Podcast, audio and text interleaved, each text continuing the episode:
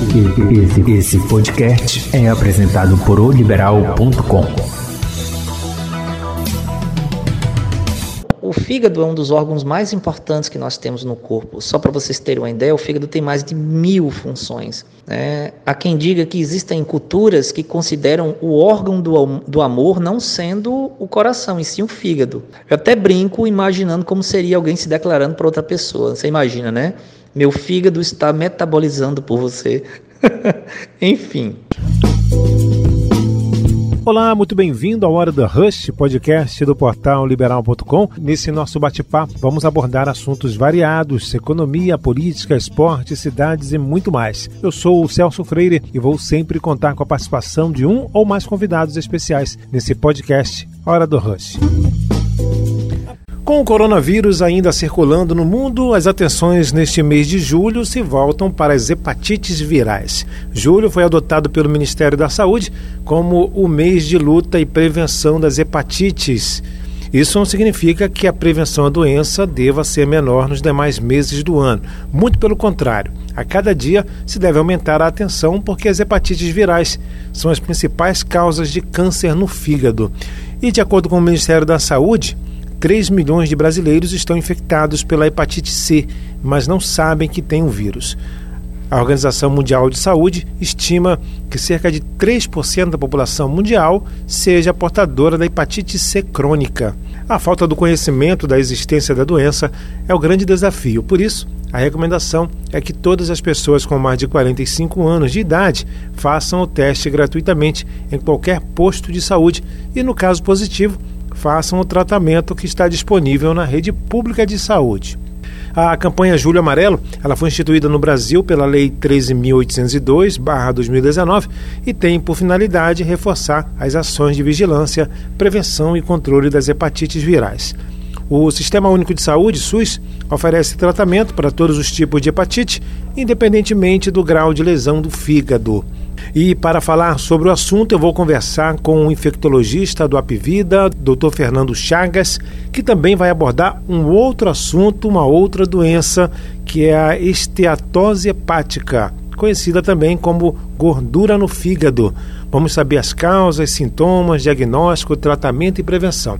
Essa doença, ela tem se tornado a cada dia mais conhecida pela população porque ela é considerada a mais frequente doença de fígado da atualidade.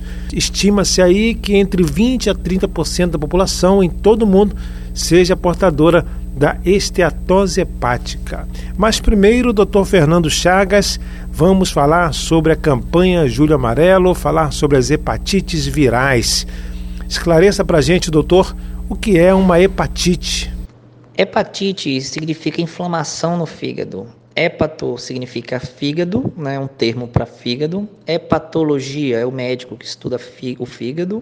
E tite é, é uma inflamação, que ela pode ser causada por diversos, diversos agentes, desde infecciosos, né, como alguns vírus, até mesmo medicamentos, alguns quimioterápicos, medicamentos para quimioterapia, bebida alcoólica, enfim, né, existe até a chamada hepatite autoimune, uma, um tipo de hepatite que a defesa do próprio corpo ataca o fígado. Então, o fígado é um dos órgãos mais importantes que nós temos no corpo. Só para vocês terem uma ideia, o fígado tem mais de mil funções. Né? Há quem diga que existem culturas que consideram o órgão do, do amor não sendo o coração, e sim o fígado. Eu até brinco imaginando como seria alguém se declarando para outra pessoa. Você imagina, né? Meu fígado está metabolizando por você. Enfim. Doutor, a hepatite pode deixar a pessoa fragilizada e ficar mais propensa a pegar o coronavírus? Então, o fígado, dentre os grandes, as grandes funções que ele tem, é de ajudar até mesmo na produção de resposta imune. Então, o fígado doente, consequentemente, a imunidade também despenca. Então, a pessoa com hepatite, ele está mais propenso a adquirir qualquer tipo de doença infecto-contagiosa, numa relação muito maior de risco do que se a pessoa não tem um fígado doente. Agora, doutor Fernando, quais os vírus que podem causar hepatites e quais são as hepatites? Existem diversos vírus que podem causar as hepatites. A gente classifica por letras que foram colocadas assim de acordo com o tempo que foram descobertas, foram elucidadas. Né? Hepatite A é uma hepatite muito mais é, é simples, porque é muito, muito da infância, a transmissão dela a gente chama de oral fecal, porque se transmite pelas mãos, na boca, né? Muito relacionado ao sistema digestório da pessoa. Então é pelas fezes contaminadas, que, que, de pessoas que moram em situações de higiene precária. É uma hepatite que, em teoria, era muito mais leve, muitas vezes parece um quadro gripal, parece um quadro febril normal. É muito comum o, o cidadão que tem um, um, uma situação social mais, é, é, mais de risco, uma situação social de, mais sofrimento, de maior sofrimento, maior exposição, já ter tido a doença. Eu tiro por mim, eu vim de uma comunidade carente lá em Pernambuco, lá em Recife, né, o R6 Ibura, eu já tive hepatite A. A primeira coisa que eu fiz sorologia que deu bem alto foi contra hepatite A. Peguei quando era menino, passando a mão no chão. Estamos conversando com o Dr. Fernando Chagas, médico infectologista, falando a respeito das hepatites virais. Doutor Fernando, como ocorre a transmissão do vírus da hepatite B e C? Hepatites B e C são várias letras, A, B, C, D. A hepatite D, chamada hepatite delta, nós não temos aqui na região do Nordeste. Ela é muito do, da região norte do país. E a hepatite E é muito rara, não tem no Brasil. Então a gente considera as três, os três grandes vírus causadores de hepatite aqui, né, como os que a gente está mais expostos, que é o vírus A, que eu já falei, o vírus B, muito relacionado à transmissão sexual, porque é pelo sangue e é uma transmissão pode ser sim pelo sêmen, por acidentes com agulhas. E a hepatite C, que é pelo mesmo caminho, só que a hepatite C é um pouco mais difícil de ser transmitida do que a hepatite B. A hepatite C era muito mais comum na época que a gente não o conhecia, no, na década de 70, no início de, de 80, que se fazia muita transfusão de sangue e a gente não conhecia hepatite C. E acaba que muita gente que tomou sangue naquele período adquiriu o vírus. Doutor Fernando Chagas, como se prevenir para não ser contaminado pelo vírus das hepatites virais B e C? Então, as formas de se prevenir para esses dois tipos, a prevenção da hepatite A é a melhoria das condições de higiene. Lavagem das mãos, né? É a hepatite A. A hepatite B e C, como a via de transmissão é sangue, é acidentes com agulhas, é, são acidentes com agulhas, transmissão sexual, embora o vírus C seja raro de se transmitir, mas pode se transmitir também pelo sexo. Então a prevenção aí é cuidado com os acidentes perfuro cortantes, o uso da, do preservativo, né? Mas seria por esse caminho. Estamos conversando com o Dr. Fernando Chagas, médico infectologista, falando a respeito das hepatites virais. Agora, doutor, como é feito o tratamento? Cada tipo de hepatite, estou falando das infecciosas, das letrinhas, né, ABC, tem um tratamento específico. O vírus A, geralmente, ele é autolimitante. O que significa isso? As pessoas tendem 90%, 100% praticamente a se curar. Então, pegou o vírus A, vai se curar, vai criar imunidade, vai ficar bem. Tá? O, não existe um tratamento específico para hepatite A, é só hidratação, cuidados com os sintomas, manter em repouso e muito líquido. A hepatite B ela tem umas medicações que são específicas, mas apenas quando ela se cronifica. O que significa isso? 85 a 90, não, não, até menos um pouquinho, mas vamos botar entre 80 a 85% das pessoas que pegam hepatite B, elas se curam. Em seis meses a pessoa evolui para cura. O problema está nos de 20 a 15% que podem evoluir, podem evoluir para a forma crônica o que significa forma crônica, ficam com o vírus da hepatite B no fígado, causando lesão para a vida toda. Então, existem medicamentos que a gente utiliza que controlam os pacientes que têm hepatite B crônica. Raríssimas pessoas, depois que se tornam crônicas, podem evoluir para cura, 1 a 1,5%, mas pode acontecer. Mas existem tratamentos específicos que, são comprimidos, que inclusive um dos comprimidos é também utilizado contra o HIV. No caso da hepatite C, existe um tratamento muito bom que dá, garante aí uma cura, era uma coisa impensável há 10 anos atrás, é algo muito novo, que a pessoa trata para hepatite C e pode se curar. A hepatite C é o contrário, você pega a hepatite C, 90% das pessoas que pegam ficam crônicas, só 10% evolui para cura sem precisar de nada. Qual a boa notícia? É que essas 90% que evoluem para hepatite crônica, existe um tratamento para hepatite C que realmente a taxa de sucesso é acima de 90%. Doutor Fernando, qualquer pessoa pode ser vacinada contra a hepatite B? A hepatite C não tem vacina. A hepatite A tem vacina e a hepatite B tem vacina. As doses da hepatite B, que são as que, como eu te disse, a hepatite A quase todo mundo pega, é tranquilo. Estamos conversando com o Dr. Fernando Chagas, médico infectologista, falando a respeito das hepatites virais. Agora, quantas doses de vacina contra a hepatite B são necessárias, doutor Fernando? Mas a hepatite B é dado um, um nascer, um mês depois a pessoa toma uma segunda dose e ao completar seis meses da primeira dose, a terceira. Então são três doses. Também os profissionais de saúde que não tiveram vacina quando nasceram podem também tomar três doses.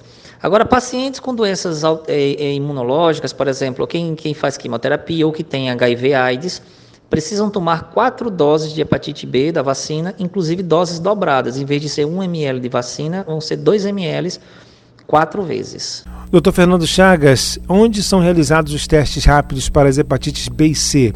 Os testes em qualquer unidade de saúde básica tem testes para hepatite B e C, lembrando que também é bom fazer junto do HIV. É, então, nas unidades de saúde básicas da família, em alguns hospitais, Acredito que em todas as unidades de saúde do estado a gente tem sim o teste. É importante as pessoas irem fazer, principalmente hepatites, porque são muito silenciosas. A hepatite B, quando vem apresentar sintomas, ou, às vezes o fígado está bastante comprometido. O mesmo raciocínio para a hepatite C. Né? Então é importante fazer os exames, alguns precisam de tratamento, outros não. E quando a gente trata, a gente diminui a cadeia de transmissão. A ideia é essa tratar todo mundo para que a transmissão seja freada e a gente possa acabar com essa doença no país. Agora, doutor Fernando Chagas, vamos falar sobre a esteatose hepática, né, popularmente conhecida como gordura no fígado. É um problema de saúde, né? É normal haver presença de gordura no fígado, no entanto, quando este índice chega a uma determinada porcentagem, o quadro deve ser tratado o mais breve possível, né, doutor? Então, o que é, primeiro, vamos falar o que é a esteatose hepática. Esteatose hepática é um tipo de acúmulo de gordura que acaba ficando ao redor do fígado, né? Que mexe muito com a capacidade do fígado de metabolizar substâncias. Ele não está diretamente relacionado a nenhuma infecção viral ou coronavírus. Ele apenas aumenta riscos né, de doenças a longo prazo. Mas em si, em si só não é uma doença propriamente dita, né? Estamos conversando com o médico infectologista Dr. Fernando Chagas, falando agora a respeito da esteatose hepática, né, conhecida como gordura no fígado. Como é feito o exame da esteatose hepática, doutor? Uma das formas de diagnosticar a esteatose hepática é através da ultrassom abdominal que o colega enxerga aquela, aquela linha de gordura ali ao redor do fígado, né? Esse acúmulo de gordura no fígado, ele pode estar ligado à obesidade e outras doenças também? É sim, é relacionado à obesidade, relacionado ao aumento da circunferência abdominal, que está também direcionado ao aumento de riscos cardiovas doenças cardiovasculares, aumento do risco de doenças cardiovasculares. Estamos conversando com o médico infectologista Dr. Fernando Chagas, falando agora a respeito da esteatose hepática, né, conhecida como gordura no fígado. Doutor Fernando Chagas, quais são os níveis de gordura no fígado? E elas podem ser classificadas em níveis de que relacionado à quantidade, né? Nível 1, que eu acho que uma população, uma parcela significativa da população tem, grau 1, né, de, de, de, de gordura, 2 e 3, que seria um dos mais problemáticos, que o risco é maior. A cirrose hepática, doutor, é a que mais mata? A, cirrose hepática ainda mata, é, a cirrose hepática é um processo inflamatório hepático que toda vez que o fígado inflamado tenta se reconstruir, ele, ele acaba formando um tipo de tecido que é como se fosse uma cicatriz, né? Que acaba gerando mais cicatriz, aí vai, é um ciclo, né? A cirrose hepática é, acaba sendo o final da doença das hepatites, por exemplo, algumas hepatite C tem um risco de evoluir para cirrose hepática, hepatite B crônica tem um risco também de evoluir para uma cirrose hepática. E a ideia é a gente evitar que isso aconteça. Estamos conversando com o médico infectologista Dr. Fernando Chagas, falando agora a respeito da esteatose hepática, né, conhecida como gordura no fígado. Como fazer a avaliação dessa doença, esteatose hepática? O profissional avalia né, o paciente com doença no fígado e o profissional, através de sinais, exames, exame físico, exame laboratorial, exame de imagem, é que pode fazer uma avaliação do grau de doença hepática. Existem instrumentos que os profissionais médicos utilizam para quantificar essa, essa, esse grau de acometimento hepático, esse grau de acometimento no, no fígado. Ok, doutor, muito obrigado pela sua participação. Conversei com o doutor Fernando Chagas, médico infectologista do Apvida. A gente falou a respeito aí do Júlio Amarelo, né, voltado para as hepatites virais, e também sobre a esteatose hepática ou a gordura no fígado. Mais uma vez agradeço a sua participação aqui no podcast Hora do Rush. Este foi o podcast Hora do Rush do portal liberal.com. Acompanhe nosso bate-papo sempre às sextas-feiras. Acesse nosso portal liberal.com e as principais plataformas de streaming. Não perca nenhum episódio. Até mais.